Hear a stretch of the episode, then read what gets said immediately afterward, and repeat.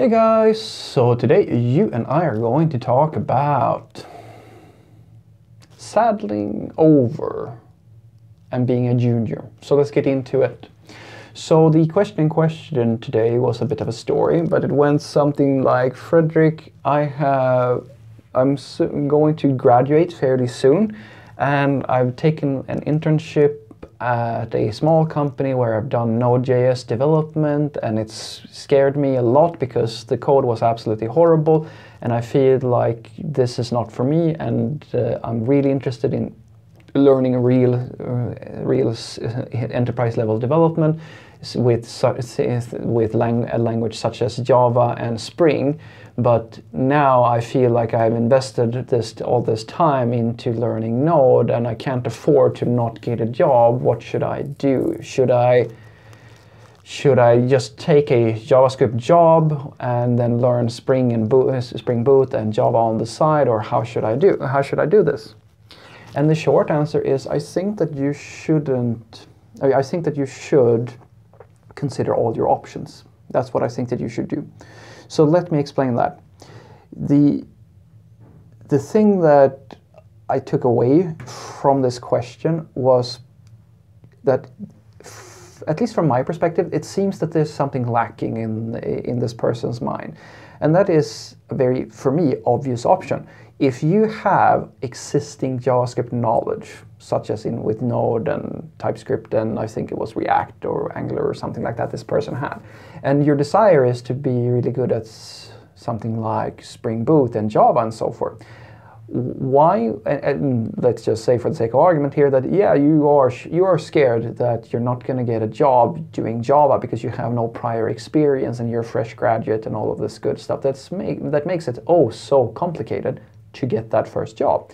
Let's say that this is your situation. Well, for me, I'm wondering why you would limit yourself to this statement. Should I only try to get a JavaScript uh, job?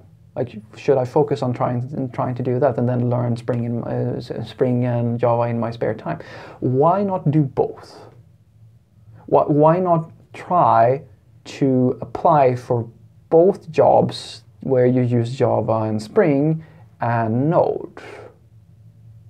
Is it because you're afraid that you will get rejected because you have no prior experience?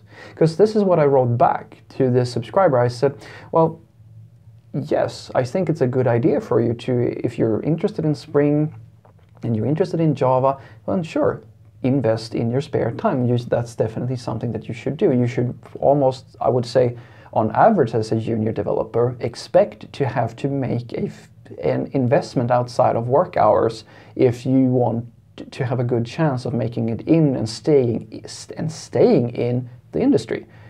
That's something that you should kind of expect. So if you already now feel that this early in your career that oh well you know no JavaScript, that's not really my thing. I want to do backend work or I want to do Java or Spring or something like that. Then this is a perfect opportunity for you because if you're already a junior developer, well, the expectation is that you should be fairly fresh.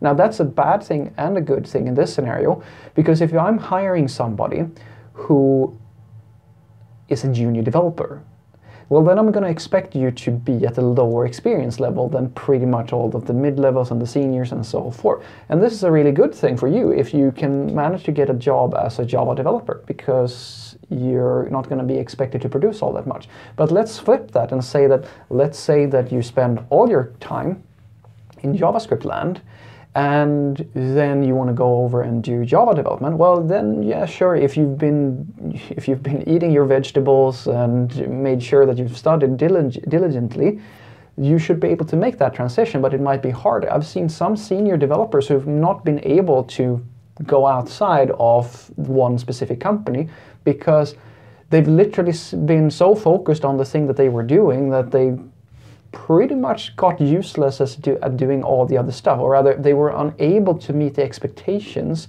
when they transitioned to a new language. And this happens, guys. It does happen that developers get so invested in a specific workflow that they can't transition into another workflow where they can't switch languages. This and switching languages is hard. It is not fun sometimes because you're going to have to deal with a lot, well, not exactly the same, but a lot of the same frustration that you had to deal with when you were a junior developer starting on your first language.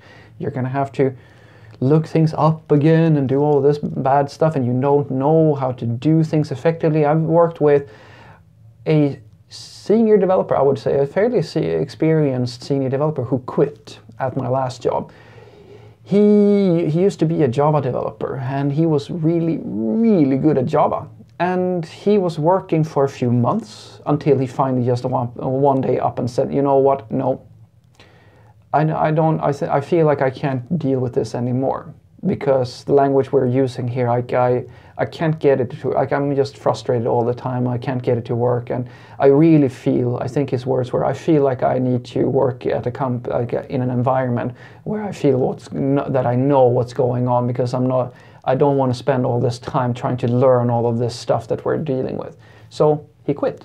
He went back to do Java development even though he had tried to transition. He couldn't, he couldn't make the switch. For you as a junior developer, you probably don't have this problem right now. This is a perfect. So I think that's a great. This look at this as a great insight. You have potentially made it much easier for you to start doing the thing that you actually enjoy doing. So when you're in that situation where you're going to look for a job, as you were saying, as this person was saying, if you can't afford not to have a job, well, then you have to apply for everything at least in my my in my in my uh, personal opinion, because you have two legs to stand on. All right, so you have some previous JavaScript experience. Sure, that means that you are more experienced in JavaScript, and that's going to help you if you apply for a JavaScript role.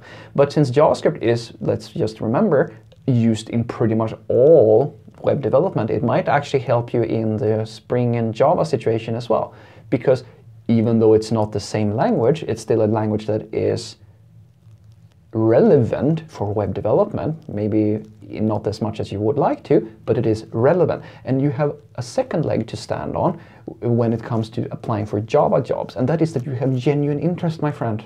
You have genuine interest, and that is underappreciated.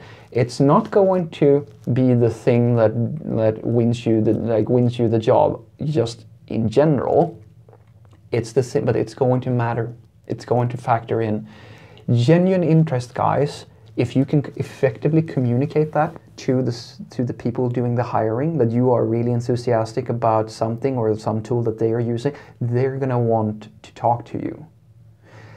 They're going to want to see what you're so excited about because when you're hiring a junior developer, one of the most important things is that that person is enthusiastic and passionate and willing to learn. Because as I was saying, nobody hires a junior developer because they expect you to be like this master of code. They are hiring you one part on based on how how much they think that they're, they're going to have to train you, and the second part on how likely are you to be really, really uh, like a positive energy within the company, or how likely are you to learn really quickly and be enthusiastic and really suck up all of this information that they are going to give you in training? This matters. Passion and interest is such a big factor when you're dealing with uh, with a junior developer. Some companies hire you almost exclusively on how how they feel about you how good is your how good are you at communicating your passion for this this thing that you're now going to have to learn?